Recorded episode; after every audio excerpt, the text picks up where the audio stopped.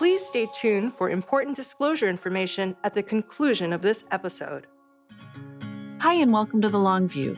I'm Christine Benz, Director of Personal Finance and Retirement Planning for Morningstar. Our guest on the podcast today is Aswath Damodaran. Professor Damodaran is a professor of finance at the Stern School of Business at New York University, and he has been called the Dean of Valuation. He's written several books on equity valuation, investment management, and corporate finance. This interview was recorded at the Morningstar Investment Conference in late April. Aswath, welcome to the Long View. Oh, uh, thank you for having me. Well, it's our great pleasure. Thank you so much for joining us for this interview and participating in the Morningstar Investment Conference.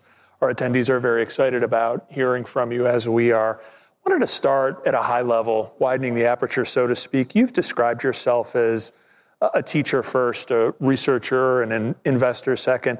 We, we can't all teach, of course, but can you talk about how the teaching mindset has made you a better analyst and investor? Well, the flip side of the teaching mindset is the learning mindset, which is you never stop learning. And I think as an investor, that's a lesson that I think is worth remembering. You're never the master of your craft. You keep working at it. You know, and I think the very best investors know that. They know that they know a fraction of what they need to know and that they need to keep working. So to me, that's the essence of investing is to learn that you're going to continue to make mistakes. The market will throw surprises at you. And no matter how successful you've been in the past, there are more surprises to come. Mm-hmm. So, you're a valuation expert, um, but estimating a firm's value isn't necessarily a humble act. You could argue it shows hubris given all of the different factors involved in coming up with a valuation. So, what are the hallmarks of an analyst who approaches valuation in a humble way? Well, I think the hubris comes in the fact that you've got a crowd estimate of value out there in the market price. If you have a publicly traded company, you are making a bet that your estimate is better than the estimate that millions of people have put into the value of Facebook or Google or Amazon. And that requires faith. I think, in, I mean, I describe valuation and investing as an act of faith. Faith because you don't know whether the number you've come up with is the right number. It's different from the crowd estimate. And you need faith to act on it most people who claim to be valuation analysts don't have the faith in their own valuation. Now, and I think a good analyst will start with the premise that it's okay to have your faith shaken, that you got to make an estimate, that that estimate is wrong. And I always have questions for analysts. I feel certain about this number. I've never felt certain about evaluation, ever. And to me, if you're feeling certain about evaluation, there's something you're missing in the process that's leading you to this point of certainty where you feel that you're right and the market is wrong. It's one reason, and I, you know, at this point, I might you know, anger a few old-time value investors that I take issue with those who go to Omaha and treat value investing as the heart of all investing. Because they start with, I call them value extremists. Their premise is the market is always wrong. It's full of shallow, stupid people. We're the enlightened ones we think about the things that matter. We have an estimate of value that's right, and the market has to come around to our estimate. I've never taken that attitude. I'm going to be wrong. I hope I'm a little less wrong than the market. In fact, one of the one of the my favorite sayings to my class is, "You don't have to be right to make money. You just have to be less wrong than everybody else." It brings down your anxiety level a great deal to know it's okay to be wrong because everybody's going to be wrong.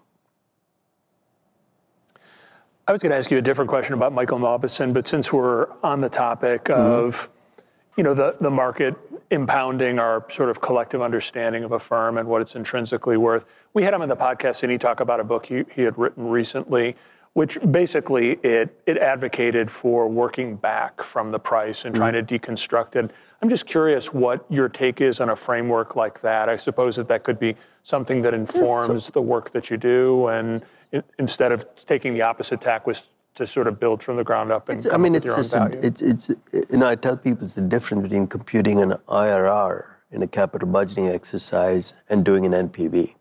In an IRR, you back out from the cash flows what rate of return you will make. Right. In an NPV, assume a discount rate and you come up with a net present value. Right. One is no better than the other. The only difference is when you consider your hurdle rate. So with Mike's approach, you, and this is one thing to remember in valuation, you have one equation, the most you can have is one unknown. Right. So you can solve for whatever unknown you want. You can solve for the growth rate, you can solve for the competitive advantage period, you can solve for the discount rate. And I think that's it's good to do that. And I, you know, I, I encourage my students, especially in the value growth companies, after you've done your valuation, check to see how much buffer there is between your estimate of the growth and what the market's estimating. It's as simple as using the solver function in Excel and solving for the growth rate that makes your value equal to the market price. Doesn't make that number right, but it says, look, I'm estimating 27% for this company, Shopify. The market's estimating 50%.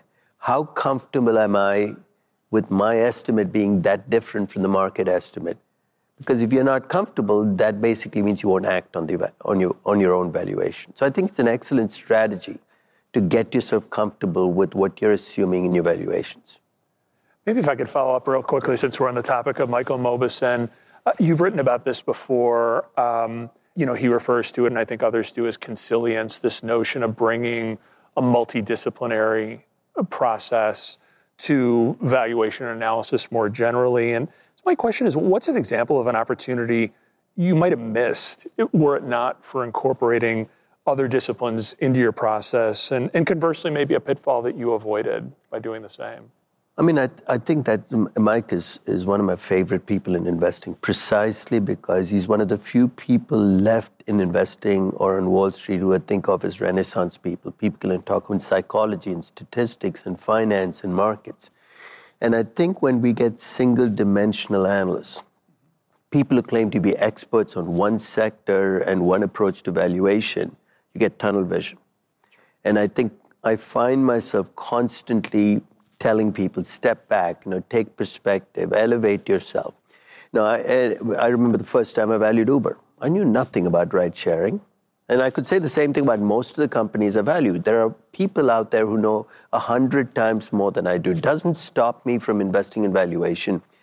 But I call this the feed, keeping the feedback loop open, which is you value a company, you've started a process, it's not the end of the process. Mm-hmm leave yourself open for, hey, that's off. When somebody says that doesn't make sense, rather than get defensive, listen. Now, I've learned some of the most valuable things in, in the in valuing companies from listening to people who disagree with me the most.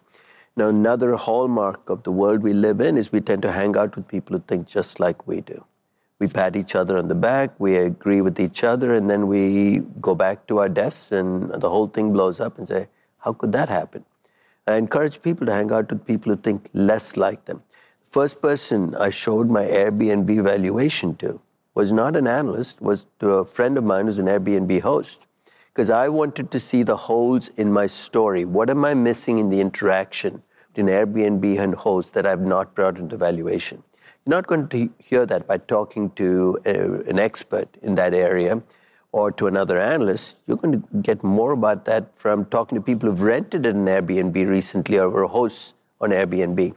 So I think with every valuation, talking to people that you might not think are ex, you know, these are not valuation people sure. that I talk to, but people who know the business. Right. Valuing a company is understanding a business. Understanding a business is not going through a financial statement and computing ratios. It's figuring out what makes a business tick.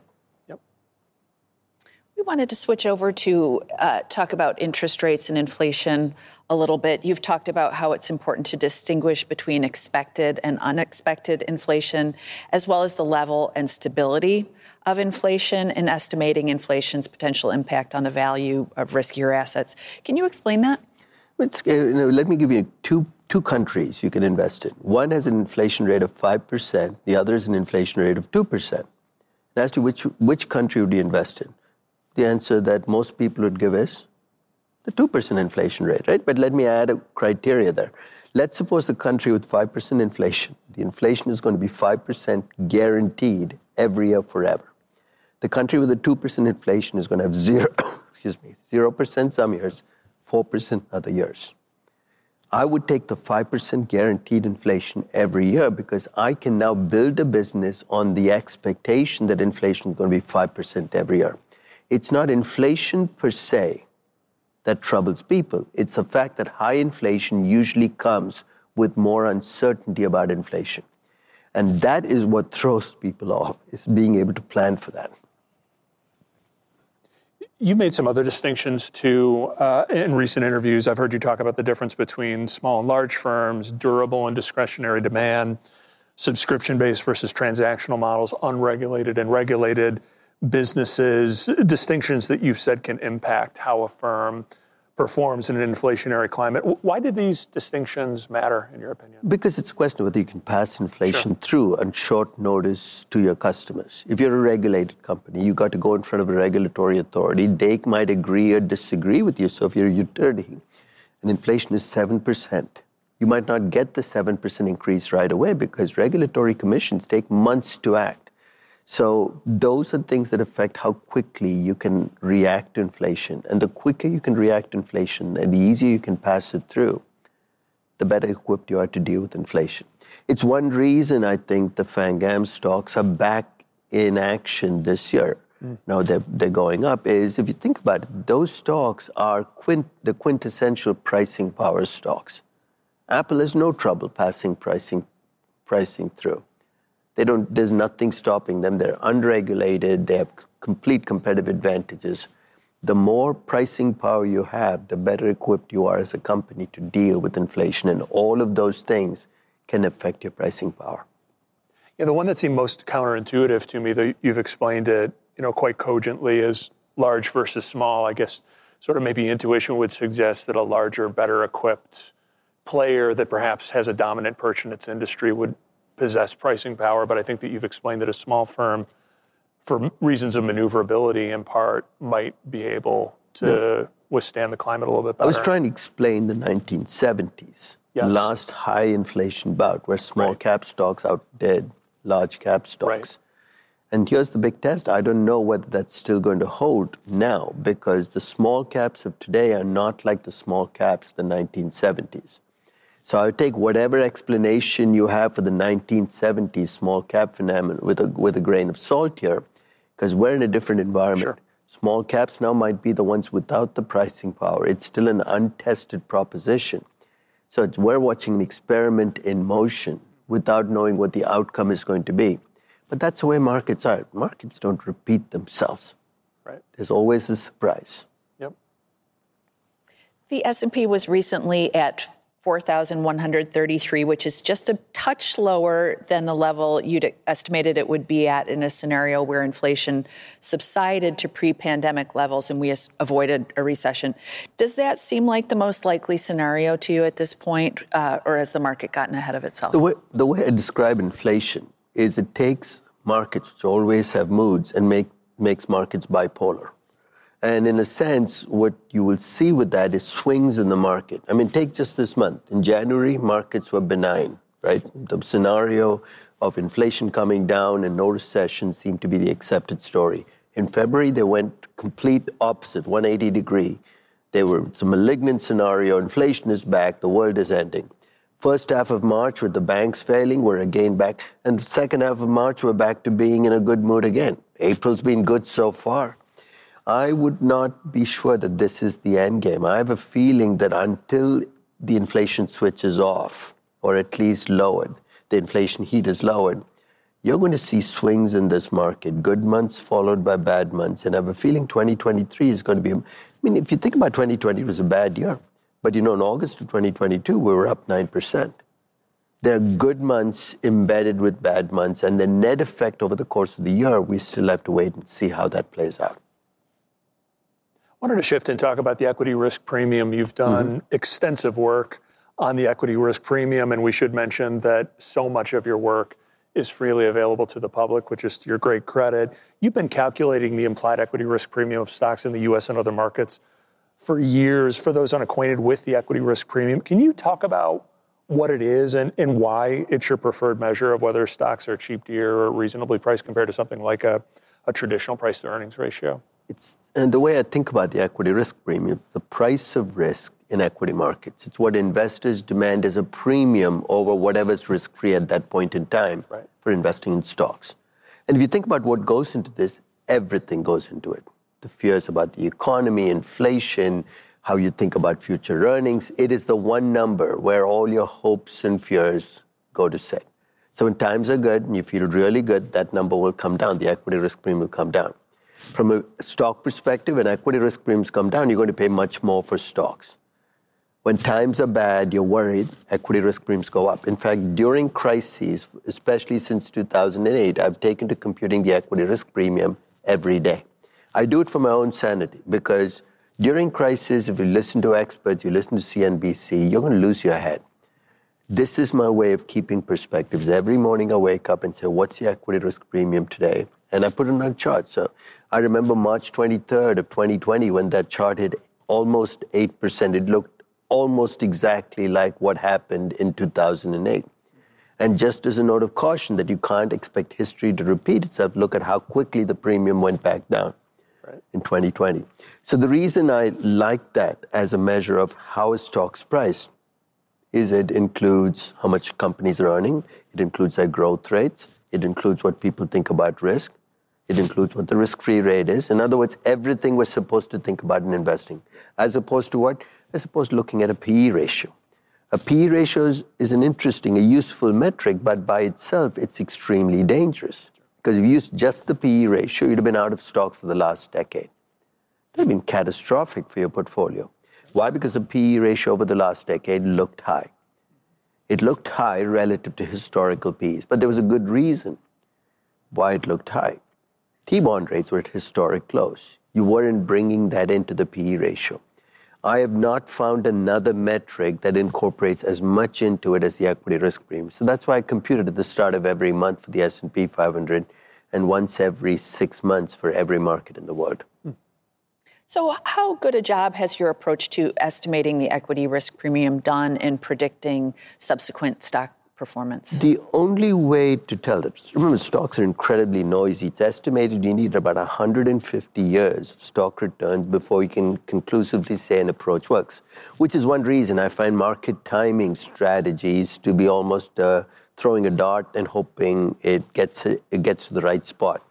You know, uh, I think the only way to test it, and I've tested since 1960, is you take the equity risk premium. After all, if it's a good measure, it should forecast returns on stocks well for the next decade. It does better than any alternative metric, earnings yields, dividend yield, all the other metrics we use, but the correlation is only 17%, which basically means that it doesn't help you time the market. That doesn't surprise me. I've never been a market timer. I don't see why there should be money on the table for market timers because you bring nothing to the table. I mean, what what new information can you bring in that tells me what the S&P 500 will do over the next decade? It does at least as well as all the other fundamental indicators and much better in many cases with the long-term returns. So, so do you tend to think of it as a barometer of sorts for how target rich the environment is? So if the equity risk premium is is quite large by historical standards, then maybe you would feel more comfortable and confident in your company by company valuation work. Whereas if the opposite held, you would be more dubious about it? Well, the, the, the two things to investing. One is your asset allocation decision, the right. other is your stock selection sure. decision. You're right. In individual stocks, when you have a really low equity risk premium, you worry. Yeah. I could be right about my stock. What what if the market is wrong? The reason I don't let that enter the discussion when I'm looking at individual stocks is then it can paralyze me. Sure. Because I'm going to finish my valuation. I might like my company, say, but what if the market's over?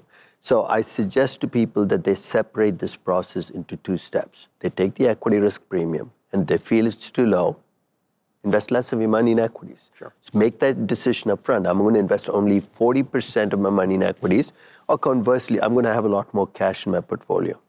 Once you've done that, put that to the side. You've now made your decision based on the equity risk premium. Turn to a stock and keep your focus on the stock. When I value companies, I try to stay as far away from macro judgments as I sure. can because they suck up your energy and they take away your faith. So I don't worry about inflation and interest rates 10 years from now. There's nothing I can do about it. If you ask me to value Coca Cola and I spend all my time focusing on inflation and interest rates for the next 10 years, how am I going to get enough time to look at an individual company? So I tell people be as macro neutral as you can when you value individual companies, no matter what concerns you have, mm-hmm. and let your macro concerns play out in your asset allocation decision. Mm. So entering this year, you estimated the S&P was priced to deliver a nearly 6% equity risk premium. It's down to around 5.4% given the market strength year to date. But that still seems kind of high given that until last year, the market was on a long, strong bull market run. So, how do you arrive at the equity risk premium figure that you estimate? The same way you get a yield to maturity on a bond, right? You get the price of the bond, you get the coupons, yield to maturity is whatever discount rate makes the present value of your cash flows in the bond equal to the price of the bond. Essentially, I'm letting the market tell me what the rate of return is on a bond. With stocks, you replace the price of the bond with the S&P 500. You replace the coupons with the cash flows you get on, get on stocks. U.S. increasingly, that's in the form of buybacks. One third from dividends, two thirds from buybacks. And then you solve for the rate of return that makes the present value of dividends and buybacks equal to the level of the index today. So it's completely model agnostic. I'm not assuming the CAPM, arbitrage, pricing model, none of those things matter. It's basically this is what you're paying for stocks, this is what you're getting as cash flows, this is your implied rate of return. You subtract out the T bond rate from that, you get an implied equity risk premium. The start of 2023, that implied expected return based on the cash flows and the level of the index was 9.82%. The T bond rate was 3.88%. The difference between those two is the close to 6%, the 5.94%. There is one caveat, though. Those dividends and buybacks are based on what people think will happen to earnings on the index in the future.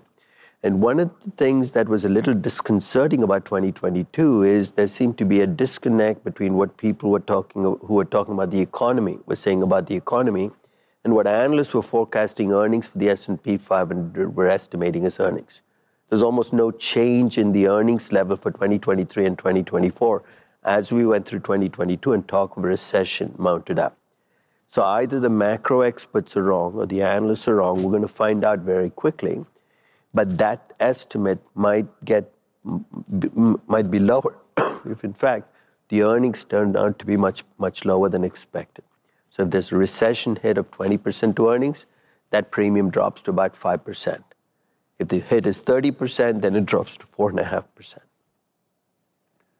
wanted to shift gears and ask you about stock repurchases, a topic that you've written extensively about. I think by your estimates, I, I think I heard you mention that stock repurchases amounted about two times the amount of mm-hmm. dividends mm-hmm. paid, if I'm not mistaken. And so it is the dominant mode of returning cash to shareholders. Given that, I, I wanted to sort of run through a litany of mm-hmm. different mm-hmm. sort of maybe myths or misconceptions mm-hmm. people have about buybacks that I thought you could address. The first being that they're more tax efficient than dividends, or at least that's explains their, their popularity. What, what's your take on, on that particular assertion? They're mildly more tax efficient now, but the difference is not like it used to be in the right. 1960s and the 70s, where dividends are taxed at rates almost twice as high as capital gains. That's no longer the case. So the, if there's a tax advantage, it's far smaller. Right. The primary tax advantage from buybacks now comes to the fact that you have a choice. Right. You have a choice of selling your shares in the buyback and paying your capital gains taxes or accepting price appreciation and paying it in a future period. And that might be valuable to people, but that's not, it's not the, the tiebreaker it used to be. The not, it's not at the magnitude it used to be. So that's a primary tax efficiency argument. That could be offset very quickly by the change in law this year with a 1% tax that companies have to pay in buybacks that more than wipe out whatever the tax benefit is. But I think we're going to find out that that doesn't stop buybacks because that's not the prime reason driving the buybacks.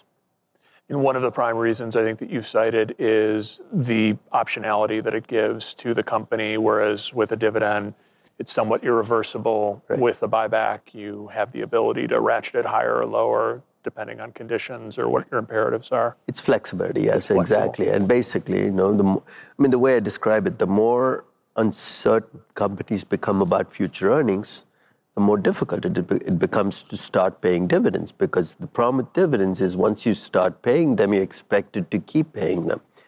And that's, it, to me, dividends have always struck me as, you know, unsuited to equity. Equity is a residual claim. You get whatever's left over. How can that claim be guaranteed for the next 20 years? So I think, in a sense, the more concerned companies collectively get about future earnings, the more you're going to see cash return in the form of buybacks, which is exactly what's happened in the U.S. and it's increasingly happening across the world. Last year, more than 51% of the cash returned by Canadian companies came in the form of buybacks.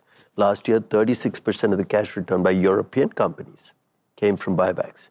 This is not just a U.S.-centric phenomenon. This is a global phenomenon of moving away from rigid dividends to more flexible buybacks. Before we move to ESG, maybe if I could just follow up. I mean, uh, probably the most politically charged of the criticisms that are levied against buybacks is that they stifle reinvestment in the business. So basically, resources that could be directed towards more profitable uses, you know, or those that are thought to be more employee friendly. Um, instead, the money goes towards share repurchases. What's your take on that? Let's uh, let's take the employee friendly part. That's a different issue. On the stifling reinvestment, good. I'm glad they stifled reinvestment in some companies. Do you, would you want Bed Bath & Beyond to open 50 more stores in 2008 and 9? Do you want GE to pump another $100 billion into, into businesses we're not going to get the cash back? This notion that reinvestment is better than returning cash is a nonsensical one because there are some companies, in fact, there are quite a few companies that should not be reinvesting anymore. And the cash returned is not is being reinvested elsewhere, right? It's being put into other companies. So the question is not whether you should reinvest or return cash, but whether the reinvestment should be done by, I don't know, you know, Caterpillar, right. or whether it should be done by, you know, uh, uh, Nvidia. And I think that's a choice you have to make. Where would you rather have reinvestment in old businesses which are dying, more tobacco, no, more chemicals when nobody's buying them, or in newer businesses where there's a chance for growth. So I think it's a very dangerous argument because it's, it's, it's disingenuous because it, are, it basically makes a presumption that the trillion dollars that was spent on buybacks last year just disappeared into a black hole.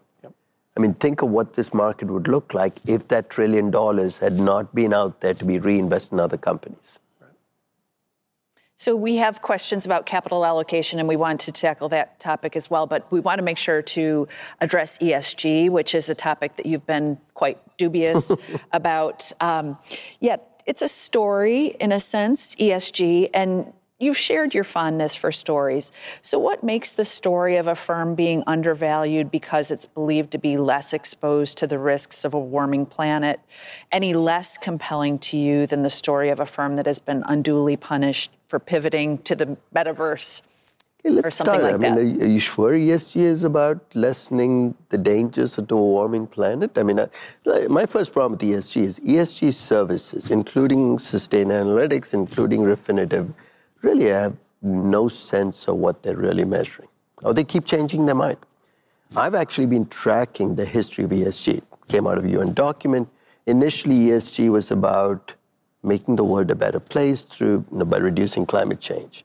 Somewhere in 2012 or 13, people discovered ESG wasn't selling very well as making the world a better place. So I don't know who made this leap, but the leap was let's sell it based on alphas that actually makes your your portfolio, a better portfolio, earns returns.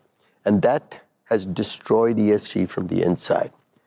Because in the process, ESG has been reoriented around we can deliver higher returns, we can make every company more valuable. Because I think that by doing so, I think it's hollowed out the inside of ESG. So when I look at what ESG services are measuring, I'm not sure what they're measuring. They're not sure what they're measuring know, that measure of climate change has now become, it's really a measure of risk. Now it's become a question of materiality. I'm just waiting to see what the next stop will be.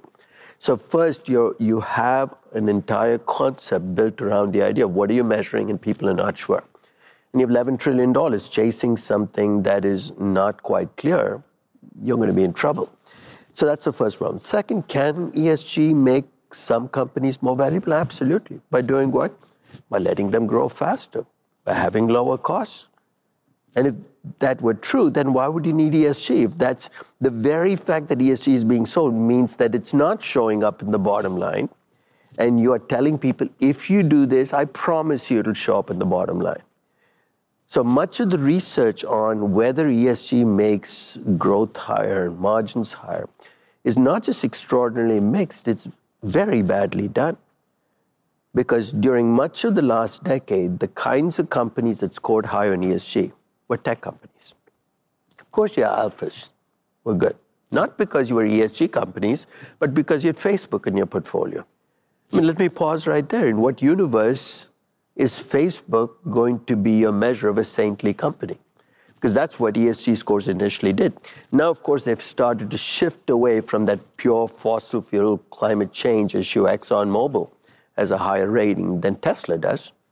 And I think that reflects the, the changing view of ESG. But it might also be that they're chasing alpha again because now that fossil fuels are making the positive alphas, you want to get those companies. It's become, you can see that the way in which ESG has been marketed is, in a sense, undercut its very notion. And as a consequence, when I see it applied, I'm not sure what it's actually measuring and what effect it's going to have on value. So I think if you look at the promise of ESG, it was overpromised. And because it was overpromised, it's now facing up to the issue of, hey, we told you to get positive alphas, now you're not. Now what do we do? I don't think there's an easy way back from here. If you're an investment manager, you have a fiduciary responsibility.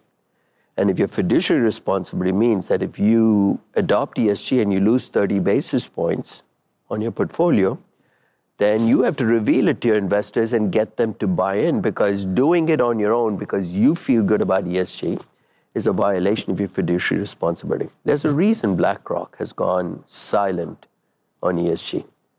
There's a fiduciary responsibility here that's the size of a mammoth coming at them because of statements that were made in 2018 and 2019 and 2020 about ESG was good for all companies, was going to deliver positive alphas.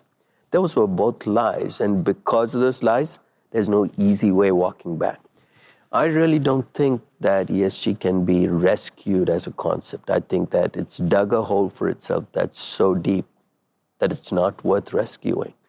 So I think that if you want to bring, and finally, on the issue of goodness and climate change, that's an issue individuals should care about. They should make their investment decisions based on that. There's nothing that stops them doing this, but the way they're doing it is by buying ESG funds. I would seriously ask them to take a look at what's in those funds. And they're going to be horrified at what, they, what they're actually investing in as, as opposed to what they think they're investing in. And maybe building on that, I, I wanted to ask you for someone that is committed to advancing non financial goals that were important to them.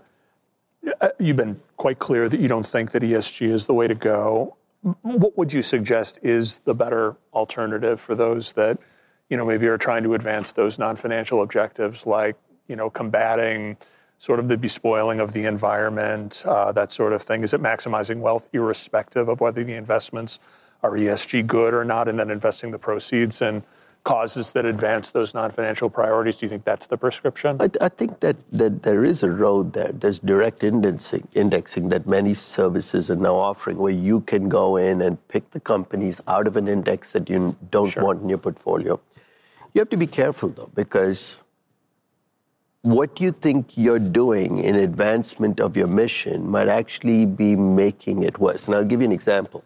Now, let's suppose we all collectively decided that, you know, in, in, in this room, decided that we're not going to invest in fossil fuel companies in the US. So we pull our money out, we push the price down, and we still consume our energy from fossil fuel.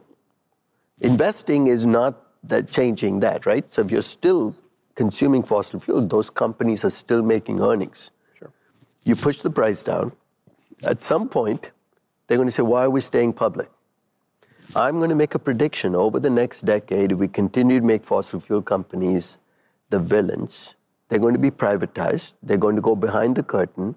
The fossil fuels continue, will continue to be produced by those investors, and we will continue to consume them. Investing doesn't change the planet. Consumption changes the planet. By making this all about investing, I think we've lost a decade when in fact we could have made much better progress again, you know, against global warming or whatever other issues, poverty, other issues that we think we could, you know, we, we want to make an impact on. You know, the last decade, uh, you know, private equity investors invested $1.2 trillion in fossil fuel, primarily from US and European fossil fuel companies abandoning reserves. So we wanted to go back to talking about in investments and valuation. So valuation was once kind of artisanal. Now it's industrial. We're awash in data and analytics. So what would you say to a skeptic who would question whether an increasingly efficient market affords us enough time to scoop up cheap stocks before they're repriced to their intrinsic value? Well, I think markets uh, it, it's not a continuum. Markets start off inefficient, move towards efficiency. market efficiency ebbs and flows because the way markets work is, you know, there are a lot of inefficiencies. People come in, they try to make money, they make markets efficient, markets efi- become efficient, people stop trying to make money, markets become inefficient again. So this is an ebb and flow process where there are times when you have more mispriced stocks and times when you have less mispriced stocks. So first, I think you have to recognize, depending on the time, you might find fewer or more companies to invest in. So there might be times where you say, look around and say, you know what, I might as well put my money in an index, index fund right now. We're in a period of relative efficiency. But then you sit back and wait because six months later, a year later, crisis hits, and all of a sudden people are behaving irrationally. They're panicking. You might have a moment where you might be able to find stocks that are now mispriced again. So I think you've got to recognize there's windows that open up and close up, and you're trying to find those windows and take advantage of them.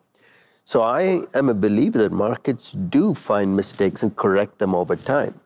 That's what drives me to be an investor. If I thought markets never corrected their mistakes, I would never make money. The question is how you know, how long does that opportunity last? I think that lasts long enough for you to take advantage of it if you if you have faith. That the word comes up again because the moments at which you can invest in these companies will be moments that are most terrifying for you.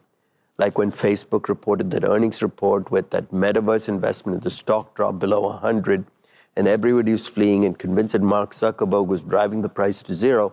What's the time to buy Facebook? So often it means being willing to take actions that make you uncomfortable, even though the rest of the world is telling you don't do it. You've talked before about how, in an increasingly competitive world, we sort of need have to we need to revise our definition of terminal in terminal value. I think the example that you cited before is Yahoo as a way of illustrating the way the sort of the business life cycle has been compressed in, in a number of industries. You don't have to name names, but what's an example of an industry where you think investors underestimate just how perishable the business model is likely to be? Let's say you're valuing Zoom, right? Let's say you're upbeat, optimistic about Zoom. It's a platform, right? It's a neat platform. We all use it right now. But even the most optimistic person on this platform will accept that this platform is not the platform you're going to be using 15 years from now. Technology shifts too much. We don't even know what media we'll be using with AI. Who knows what the process will look like?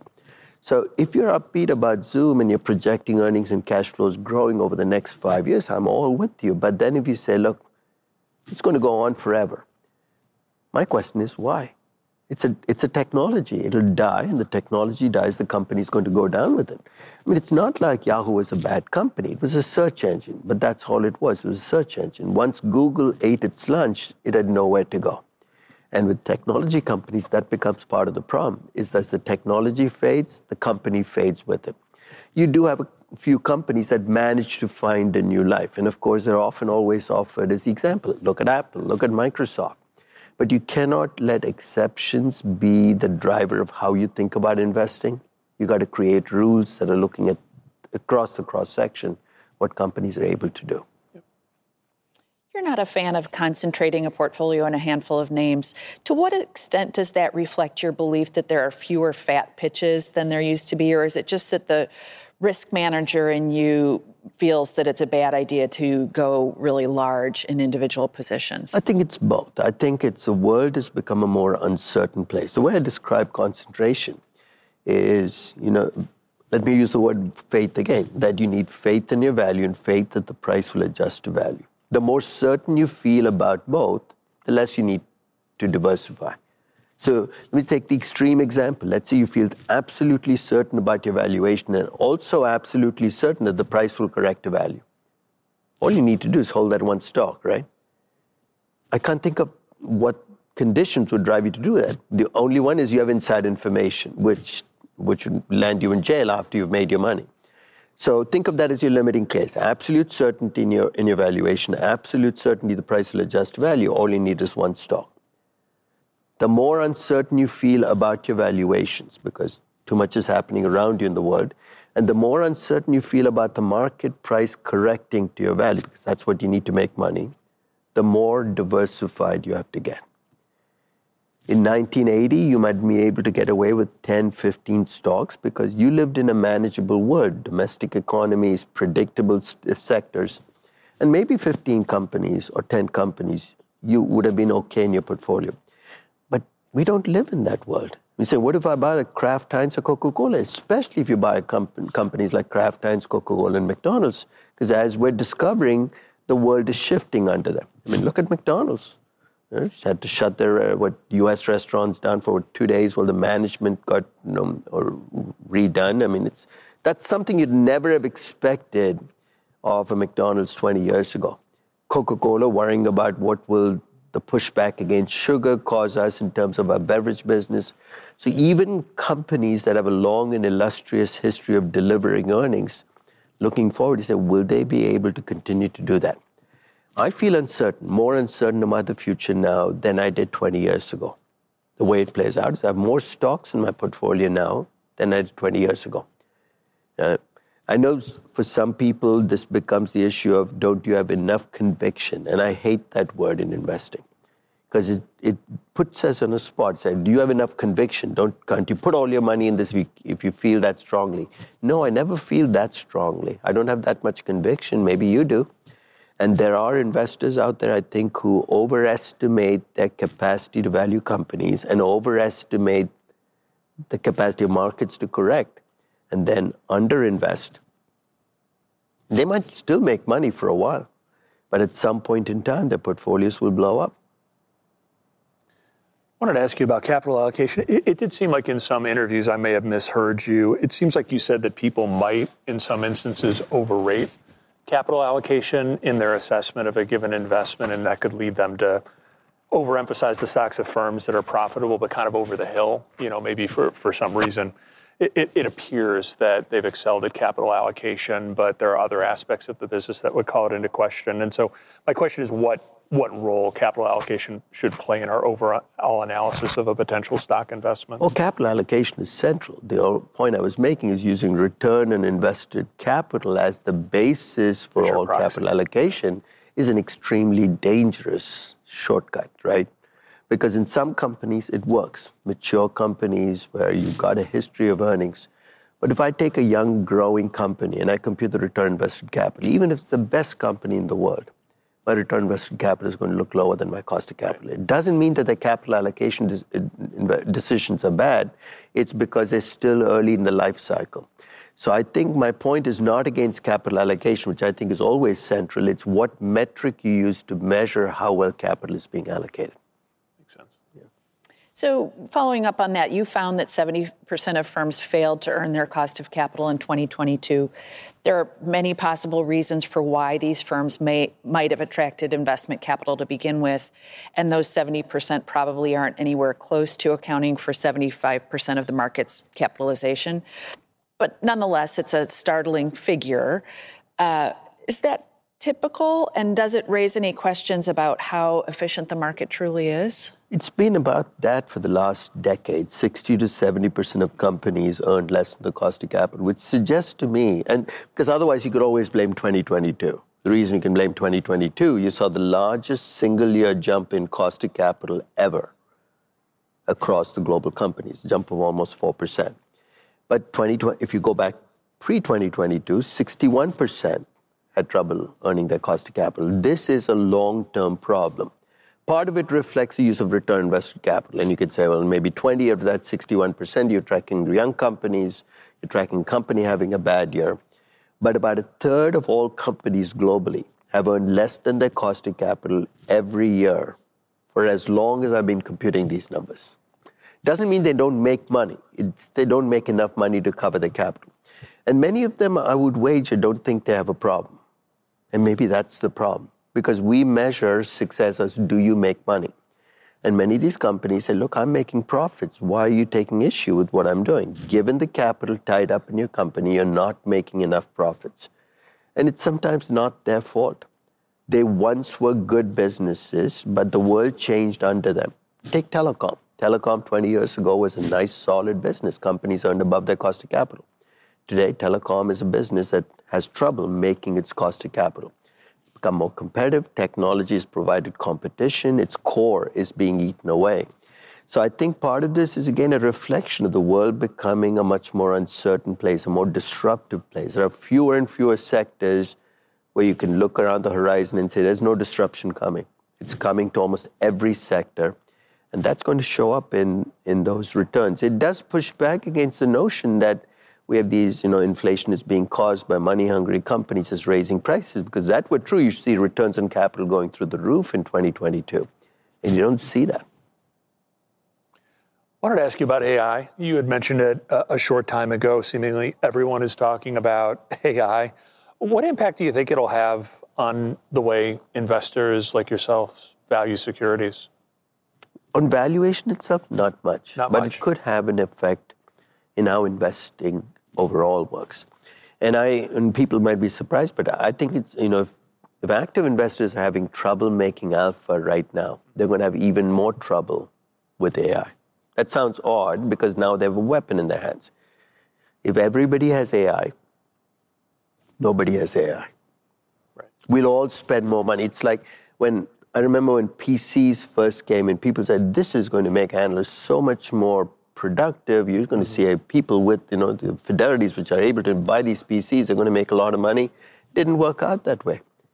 And every one of these things where you everybody gets it, whether it's you know, more powerful computers, whether it's um, big data, what you find at the end of the process is everybody invests in big data. Nobody's really making money on it other than the people selling you the big data products and the big data services. So I'm not convinced that AI is going to create alphas, but it is perhaps going to put, put a threat many of the jobs in the active investing business. Hmm. Because it's going to take any job that's mechanical and say, I'm going to replace you with a machine. I mean, if all you're doing is mechanical, a machine can do that much more efficiently than you can. So, how about the impact for higher education?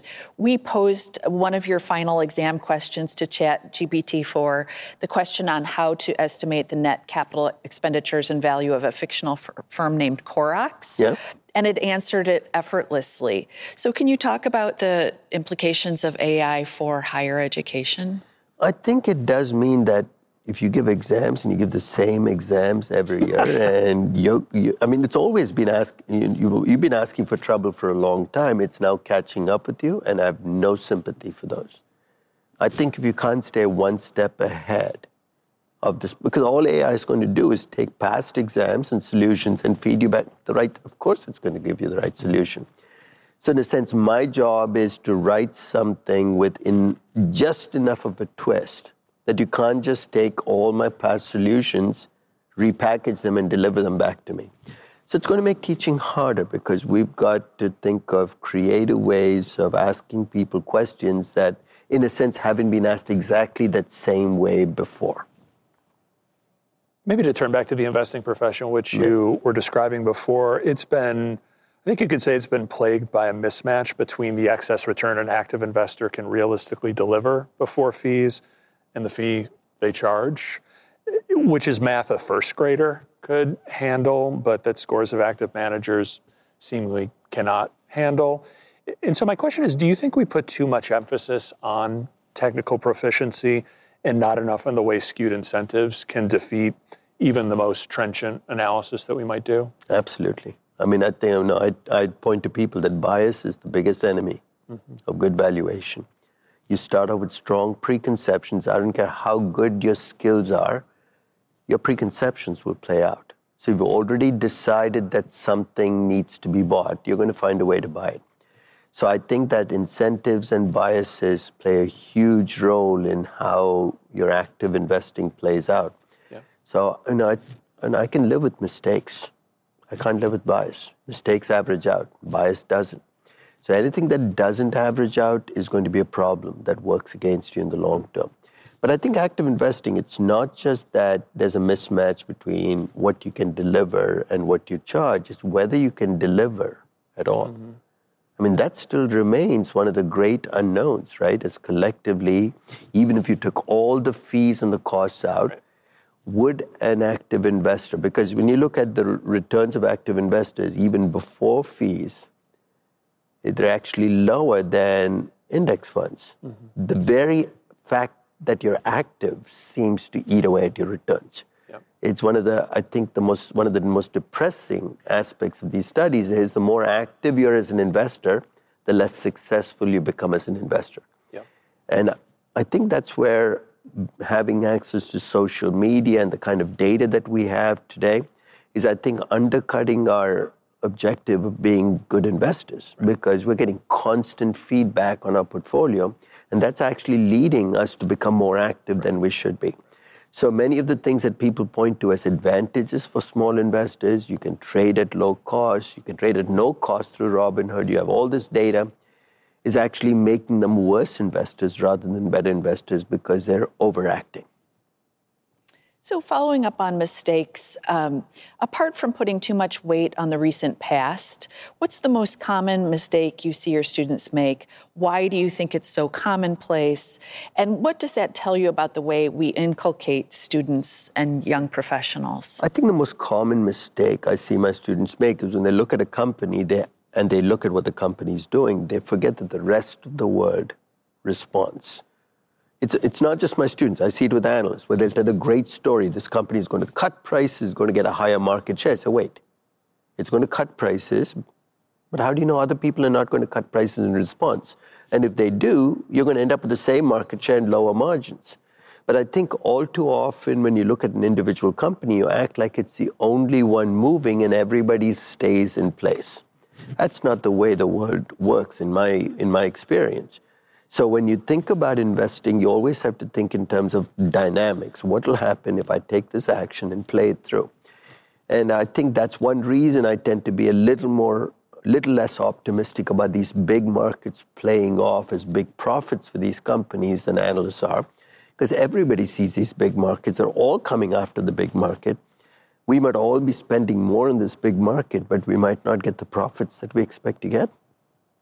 Well, and on a light note, we also asked ChatGPT, we prompted it to come up with a question that would annoy you. Yeah. And without missing a beat, it responded as follows It said, Can you give me a hot stock tip that will make me rich quickly without any research or understanding of the company's fundamentals? And so, my question for you is actually do you get this question more often from Uber drivers or from others in academic and social circles? I think I get it from 95% of investors. I think that they miss the essence of investing. Invest, you don't invest to get rich, you invest to preserve and grow wealth. I think the minute you think of investing as a pathway to getting rich, you set yourself up for all kinds of mistakes. You overreach, you overbet, because that's the way you get rich, is you gamble. And I think we need to redefine investing. Investing is about preserving, growing wealth, which means if you're a doctor, go back and do your job, earn your income. That's going to be at the heart of your investing. If you're spending most of your time as a doctor looking through the stock pages trying to pick stocks, your wealth is not growing. Your investing can be great, but it doesn't pay off. So I think that it's much more common than, than we accept. Many people, they're traders, they're not investors. They want to trade their way to riches. And they look at success stories. This is selection bias. Now you have YouTube videos of people who got rich in five years by trading and you use those as role models. It's, it's an extraordinary, dangerous pathway you're on because history suggests that sooner or later you're going to leave that casino with nothing in your pocket. Well, Aswath, it's been a pleasure speaking with you. Thank you so much for sharing your time and insights with us. We greatly appreciate it. Thank you. Thanks so much for being here. Thank you. Thanks for joining us on The Long View. If you could, please take a minute to subscribe to and rate the podcast on Apple, Spotify, or wherever you get your podcasts. You can follow us on Twitter at SYouth1, which is S Y O U T H and the number one. And at Christine underscore Benz. George Cassidy is our engineer for the podcast and Kari Greczek produces the show notes each week. Finally, we'd love to get your feedback. If you have a comment or a guest idea, please email us at thelongview at morningstar.com. Until next time, thanks for joining us. This recording is for informational purposes only and should not be considered investment advice. Opinions expressed are as of the date of recording. Such opinions are subject to change. The views and opinions of guests on this program are not necessarily those of Morningstar Inc. and its affiliates. While this guest may license or offer products and services of Morningstar and its affiliates, unless otherwise stated, he or she is not affiliated with Morningstar and its affiliates. Morningstar does not guarantee the accuracy or the completeness of the data presented herein. Jeff Ptak is an employee of Morningstar Research Services, LLC. Morningstar Research Services is a subsidiary of Morningstar Inc. and is registered with the U.S. Securities and Exchange Commission. Morningstar Research Services shall not be responsible for any trading decisions, damages, or other losses resulting from or related to the information, data analyses, or opinions or their use. Past performance is not a guarantee of future results. All investments are subject to investment risk, including possible loss of principal. Individuals should seriously consider if an investment is suitable for them by referencing their own financial position, investment objectives, and risk profile before making any investment decision.